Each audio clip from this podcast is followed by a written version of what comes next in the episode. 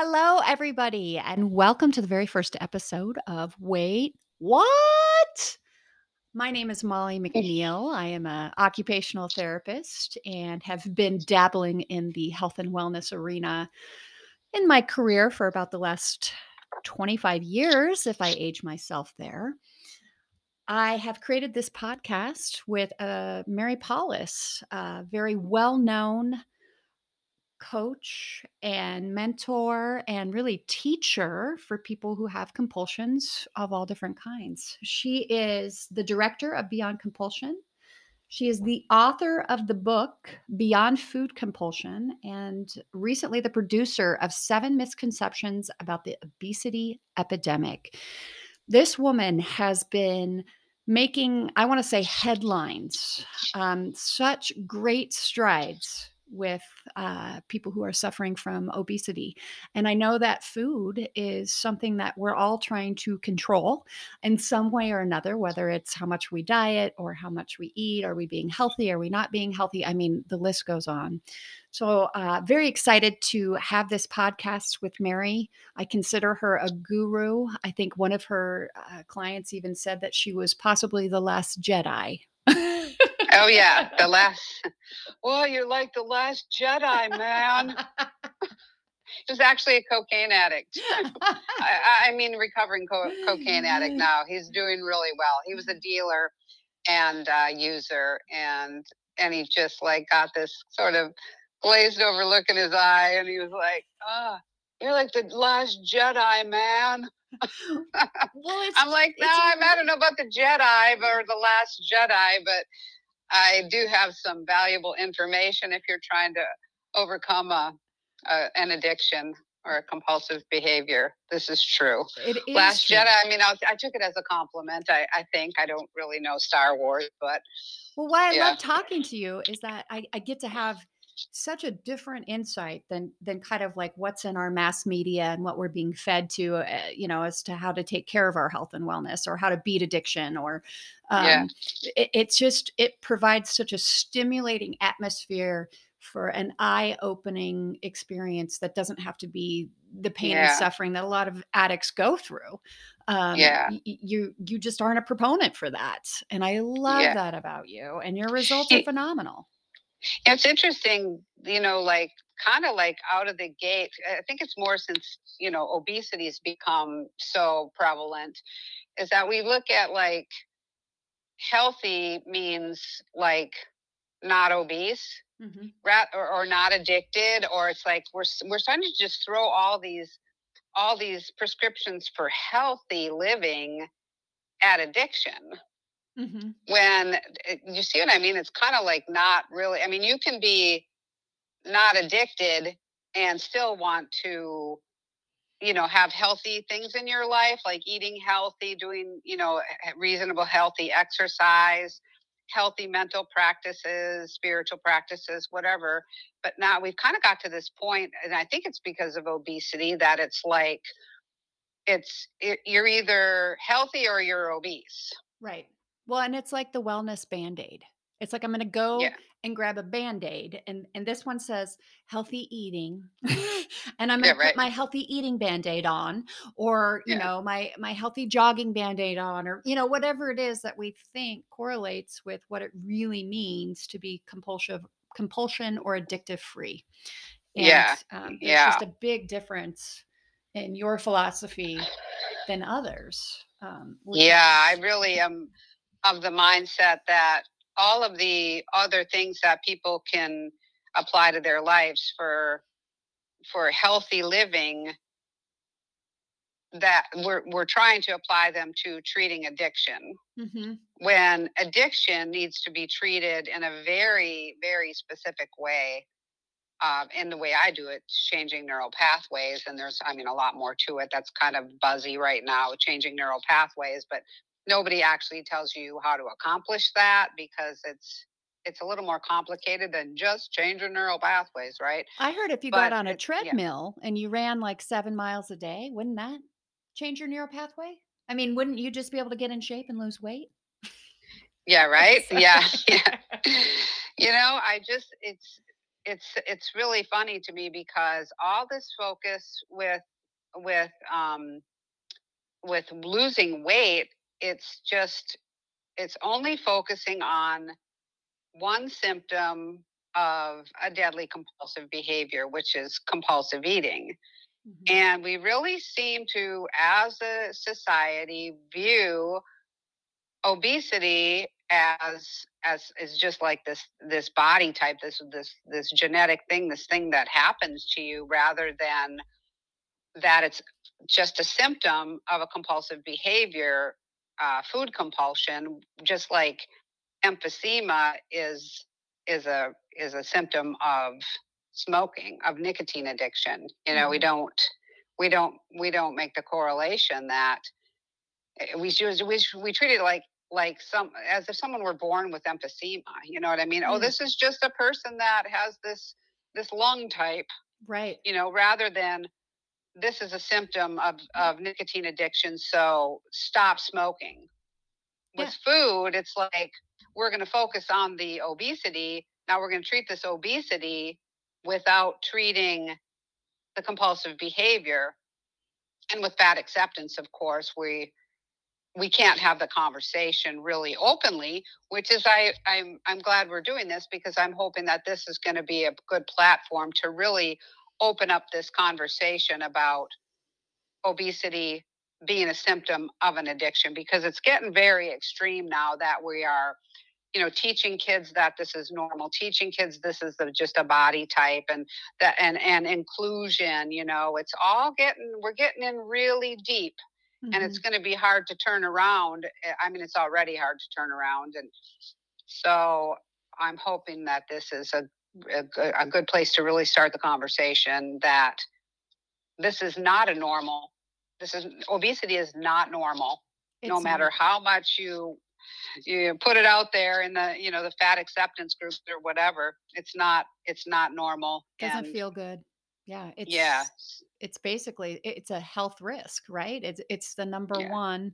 cause of death isn't it yeah it's, pa- surpassed smoking yeah. yes it's the number one mm-hmm. preventable cause of death you know and that's why i recently wrote my article i brought sad food which um, of course that title is going to need some explaining but um, to try to try to balance out this this idea that that it's that this is a normal this is a normal way to be that this is just you know, I, it really is mind-boggling to me how as a society we can look at the past however many years and see this really really extreme rise in obesity and not and, and still just go oh this is just normal mm-hmm. wait something is happening right well and i don't think yeah. i mean i i think with the the fat acceptance right it is yeah. at the core of it is really being able to accept your body because there are people who are not going to be a size zero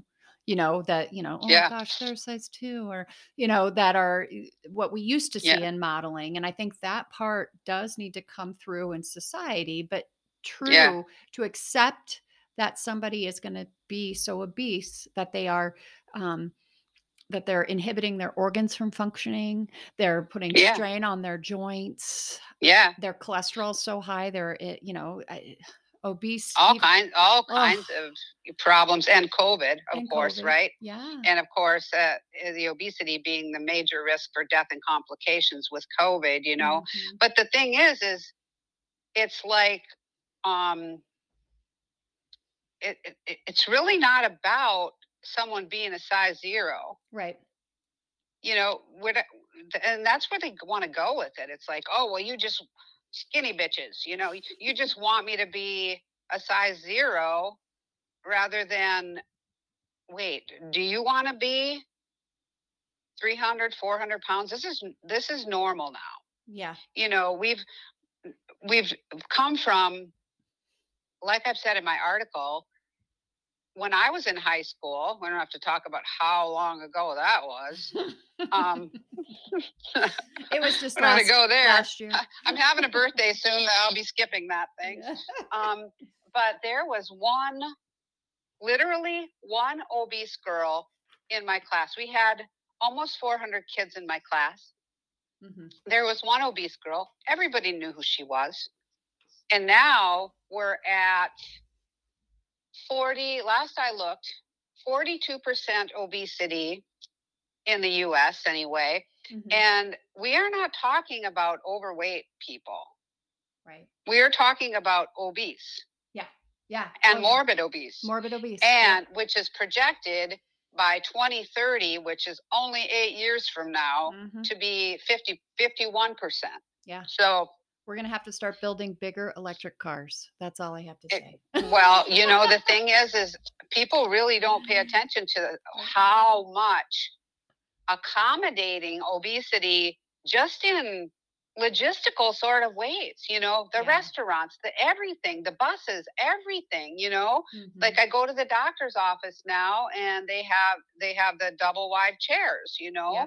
And I mean, I know personally from uh, furnishing a studio for when I when I started um, uh, Beyond Compulsion for food specifically, I had to furnish my office with my my my classroom with chairs to accommodate Mhm. uh, obesity yeah. and that was a very expensive uh, purchase. Yeah. I mean, it was very expensive, and people really underestimate that. And that's that's even just kind of one of the, you know, one of the you know side effects of this whole thing that people aren't really considering. You know, when you start looking at, you know, just what it's going to cost the healthcare system, and Right. you know Well, how it went. And yeah, And do you think that actually the fat acceptance is going to lead to m- morbid obesity? Do you think that's the intention of it or that's what it's going to lead to? I know working in skilled Well- nursing facilities too, we would fight over bariatric wheelchairs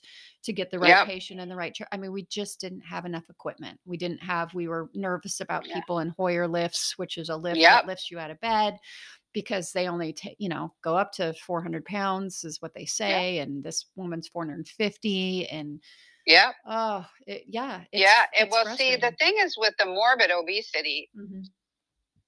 uh, the, people again we need to focus on the real problem the problem is compulsive eating which is a, a very very compelling addictive behavior it's a compulsion it's food compulsion and But like why? Why do other- people like, have food compulsions that are about eating? I mean, why do Yeah. they yeah. I mean, it's not like nicotine. It's not like you're getting, you know, that instant rush or heroin. well or, it changes the way that they feel mm, mhm. just like any other addiction psychological emotional dependency on a mood and mind altering experience Mhm. once you have these neural pathways oh when i have this desire i binge and and whoever is out there that is 100 pounds overweight 200 pounds over whatever it tells you they're not binging that they're not eating extreme amounts of food they're lying Yes. for starters, there is no medical diagnosis. I know they call it metabolic syndrome. You know, I just I just read this article about metabolic diseases. That's what they call the people who are dying of COVID have metabolic diseases. Mhm. No, they have an addiction. They have an addictive relationship with food, and when they experience that desire, they they use food it changes the way that they feel just like any other addiction and Mhm. just like with any other addiction, you build a tolerance. right. And That's where your morbid obesity comes from. Right. And how do you how do you even manage? I mean, we have food everywhere. It's not, you know, if I if I want a pack of cigarettes, I gotta go to 7-Eleven or Yeah. you know, and buy a pack of cigarettes where I just go to the grocery store, unfortunately two or three times a week because I always forget something. Yeah. But I mean, Yeah. right. how, how as an obese person am I even supposed to wade through all of that? You know, and then if I am on disability and I have less money to spend, food quality choices aren't that great either. I Well, mean, you know, Dr. Phil said it a long time ago. I think he actually had a book, yeah. weight loss book, or wait, maybe that was Oprah. And, and I think it was Jimmy Kimmel, one of the, the Jimmy Fallon. One of those guys said sure. said said give. it was probably like, Johnny Oprah- Carson. Oprah got a contract for a weight loss book, and Yeah. he said, "Yeah, probably Johnny." He said, "You know, get Oprah writing a weight loss book is like Dr. Phil writing a book on hair tips." Yeah. But so the the point being that um, Dr. Phil said with food, with obesity, create a fail safe environment. Oh, I'm like, okay, on what planet does he live for starters?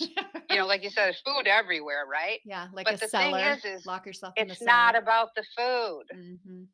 You're not going to change the food. You're going to change the behavior aspect of it. You got to change what's going on in your thinking. You Mhm. got to change the track of the compulsive desire that leads from the compulsive desire to acting on the compulsive desire.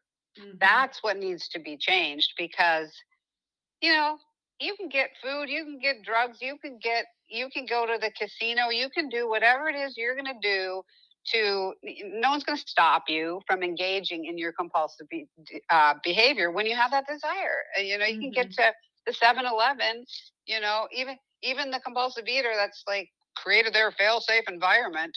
Guess what? There's 24 hour grocery stores on every corner. You and know, Twinkies are always on sale. I love them. Oh, and you know, we don't need the grocery store, mm. Grubhub, Uber oh, Eats, yeah, you know, all yeah. of it. I said, I remember like 10 years ago, I'm like, man, we should invest in food delivery, you know? You should have.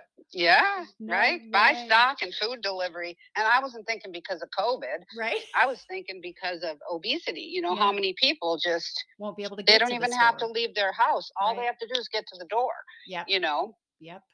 Which also So, in, you know, yeah. skilled nursing, that that's also a big struggle. I mean, like people can only get to the door. It's not like they can just go outside and exercise. But what about something like lap band surgery? I mean, couldn't you just get lap band surgery and then have that be taken care of as well? I mean, that's a yeah well you know right? i've i've actually um i've had the experience of working with people that do the gastric bypass the lap band and i And did you ever partner s- you partnered yeah, with. Kaiser, didn't you, when you did that? well i didn't partner with them i just they had me come in to do a talk with uh, post ga- post and pre uh, gastric bypass patients Yeah. and the emotional devastation i don't think i've ever seen anything like it that you know, these people that have altered their their guts you know it's your Mhm. gut right Mhm. and you know lap band's not as permanent but it's still major surgery you know you can go take that all out of there but um you know they've altered their anatomy on a gut level and then it's like oh shit guess what yeah. this desire is still here right. it's not coming from my stomach it's coming from my mind yeah. And, and the emotional devastation of these people because you know this with these the you know the permanent damage the surgery does and i mean and and gastric bypass surgeons admittedly will tell you it's not a permanent solution Mm-hmm. A couple of years later a lady over at good sam i quoted her in an article years ago she said oh yeah after about two years the stomach just expands again and and I saw, I also saw 60 Minutes years ago with this guy who had gastric bypass, and didn't matter. He was drinking gallons of Sunny D. He didn't lose anything. no. But you know, they usually lose weight because they're so sick. You know that you know that nurses have an acronym GBGB for Uh-uh. gastric bypass gone bad because there's so many complications with the surgery. I mean, any surgery for yeah. someone that's that obese, you know, is going to be a lot of it's going to be problematic. Yeah. So it's just not the solution because it's coming. It comes from the mind, not from the stomach. Yeah. Well, and that's why I love your work so much. It it- it just defies what's happening right now. It's I was just uh talking to somebody who is interested in writing a book and they basically said if you're interested in writing a diet book, we're in because diet books sell. No Oh, matter yeah. what the diet is. We're always interested in seeking Well, you know what, Molly, I got a question for you. Yeah. If if diets, you know, are so damn popular, I think we had this conversation that like diet books, like uh, they the amount of money spent on diet books could cure world hunger or something, right? Yeah. So if diets are so damn popular, people are going to continue to put money after money after money after money into these diets. Well, Yeah. why is there obesity epidemic? Yeah. If they work, if diets work, Yep. and this is where people want to be like, oh, Mari, you're just full of shit. Diets and fitness and nutrition information and all of this stuff. This is what my article I brought sad food is about are creating the obesity epidemic. And people are just like, how can that be? Because healthy eating and fitness is just a number. So, you know, how can you say that? Right. It, well, and what if it solves health conditions? What if it solves, you know, as human beings or Yeah. Homo sapiens, we're always looking for the next cure. And if we can scientifically want to, prove, yeah.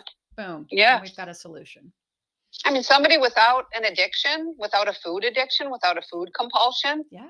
They might they might need to have some diet restrictions based on certain conditions. Yeah.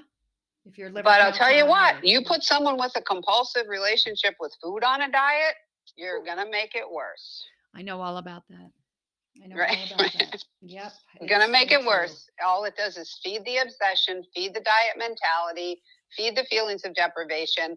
And I'll tell you what, all these people out there walking around obese, looking at these diets, thinking, oh God, I should be able to do this. They know, they know deep down it's not gonna help them, which is very destructive to their to their Psyche. well-being, you know, their mental Yeah. health, you know?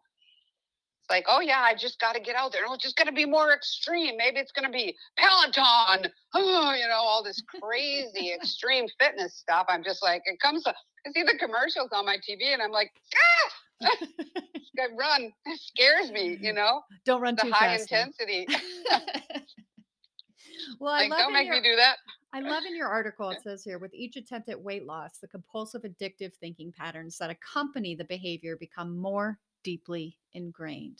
Exactly. And see, that's what's happening mm-hmm. is people are throwing the diet, nutrition, exercise, you know, the fitness prescriptions at this this symptom, right?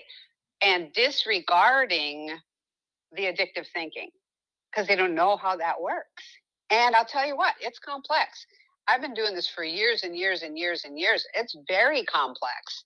Not that it can't be figured out and changed, corrected, you know, that's definitely possible, but you can't disregard this critical component and start throwing prescriptions for fitness at it.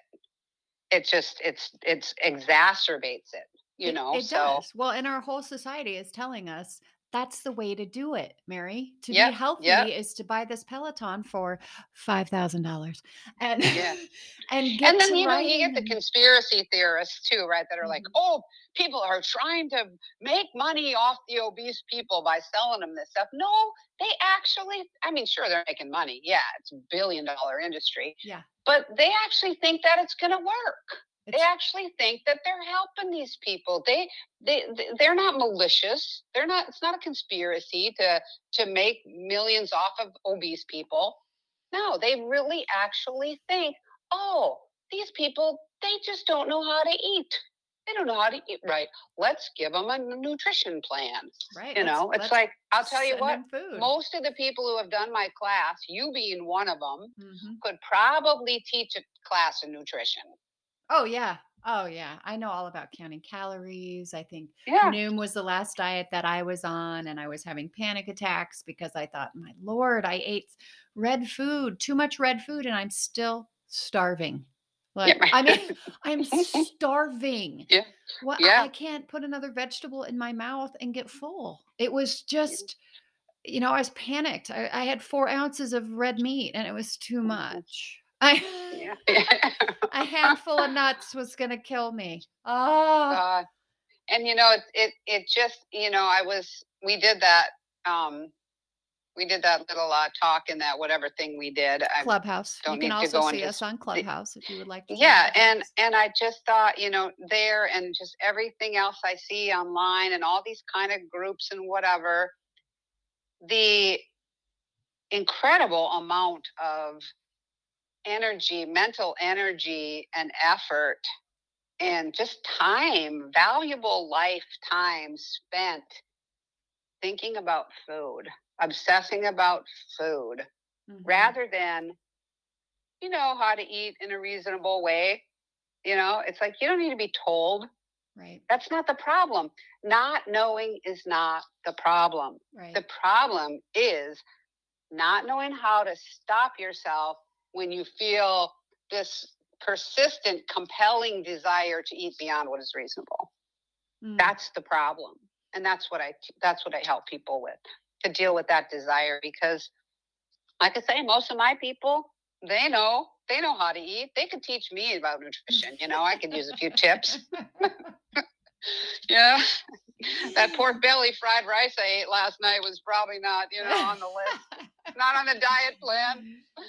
You know, it wasn't very good either. It's still Oh, kind oh, of a bad taste in my mouth, but Yeah. yeah, so it's not that they don't know, right. you know, and that's um and you probably remember from class I I teach I have a I have I don't do like a lot of visualization we don't pray on crystals or anything like that. It's my my class is a lot more um, rational uh, type of thinking, but I do use the imagery of what I call Uncle Harry in Hmm. the body cast. Do you remember that? I do. Yeah. what a great yeah.